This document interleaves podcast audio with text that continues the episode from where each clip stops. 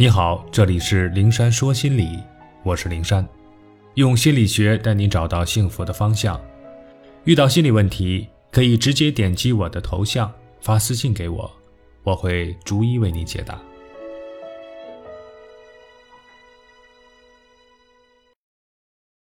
违心的应酬，巧妙拒绝，别为难自己。我有一个很要好的朋友，前些日子酒精中毒住院了。我很是不解，他是一个很有分寸的人，怎么可能让自己酒精中毒呢？我去医院探望他，才知道他陪着总经理请客户喝酒，那帮客户一个比一个能喝。总经理勉为其难陪了三巡，实在撑不住了，就给他下了死命令：喝倒自己也要把客户陪好。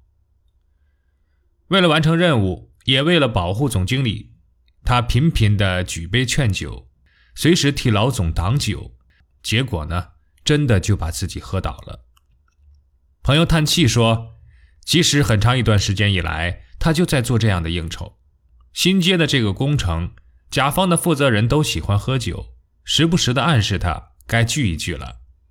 为了工程进展顺利，为了处理好和甲方的关系。”他便隔三差五的请这些人喝一通，当然自己也是每次都要不遗余力的陪喝陪笑。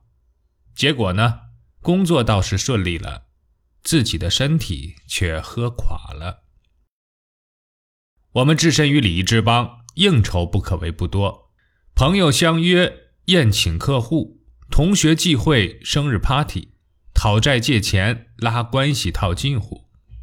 任何一个活动都可以凑一个应酬出来，很多人深陷其中，今天这个局儿，明天那个场，真的是身不由己。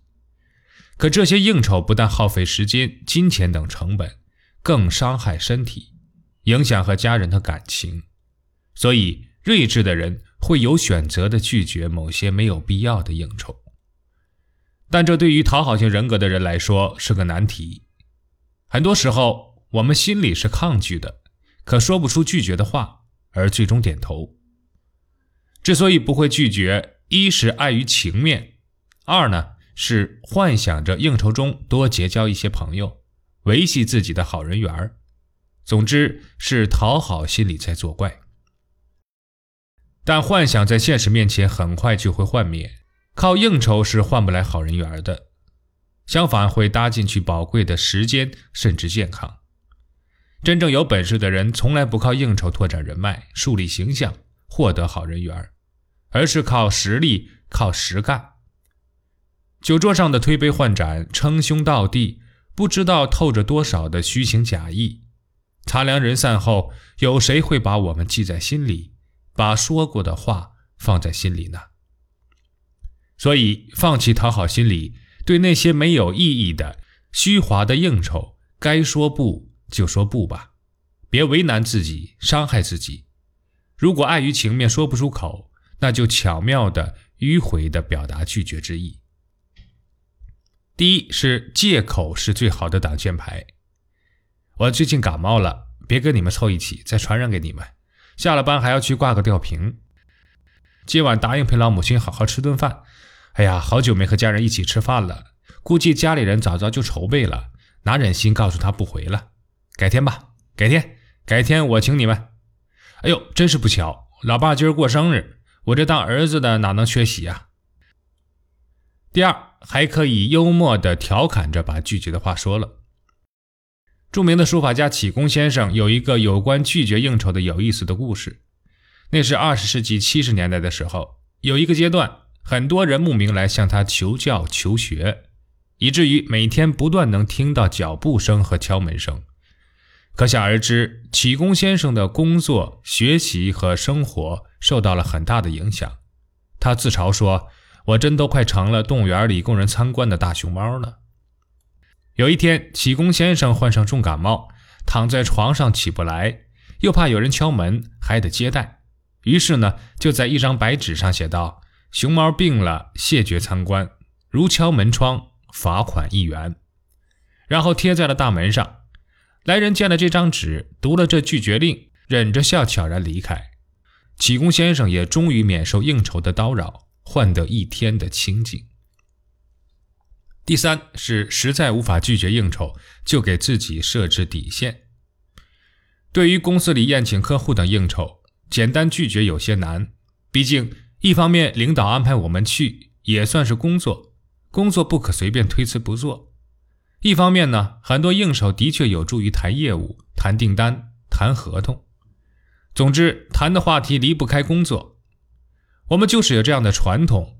很多事情在办公桌、在会议室谈很难，但到了酒桌上、饭局上就容易了很多。气氛融洽了，人心靠近了，什么事情就都好办了。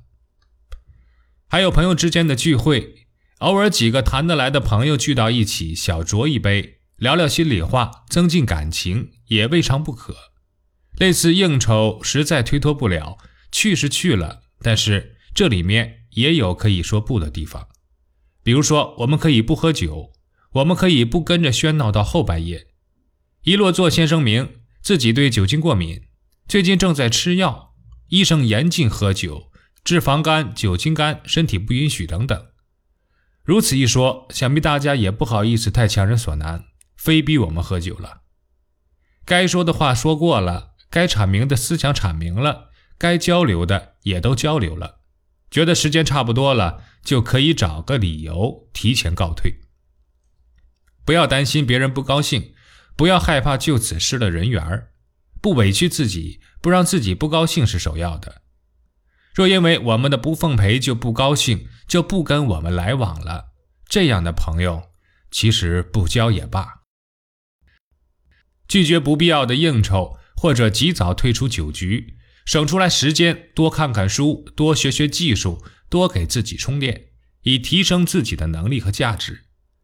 当我们自身强大了，我们就是局，就是让很多人奔着来应酬的局，而这些是应酬给不了我们的。所以，有讨好心理的我们，从今天开始，别再做本末倒置的事，别再硬着头皮去参加一个又一个毫无意义的应酬。应酬换不来真朋友。换不来真正的事业有成。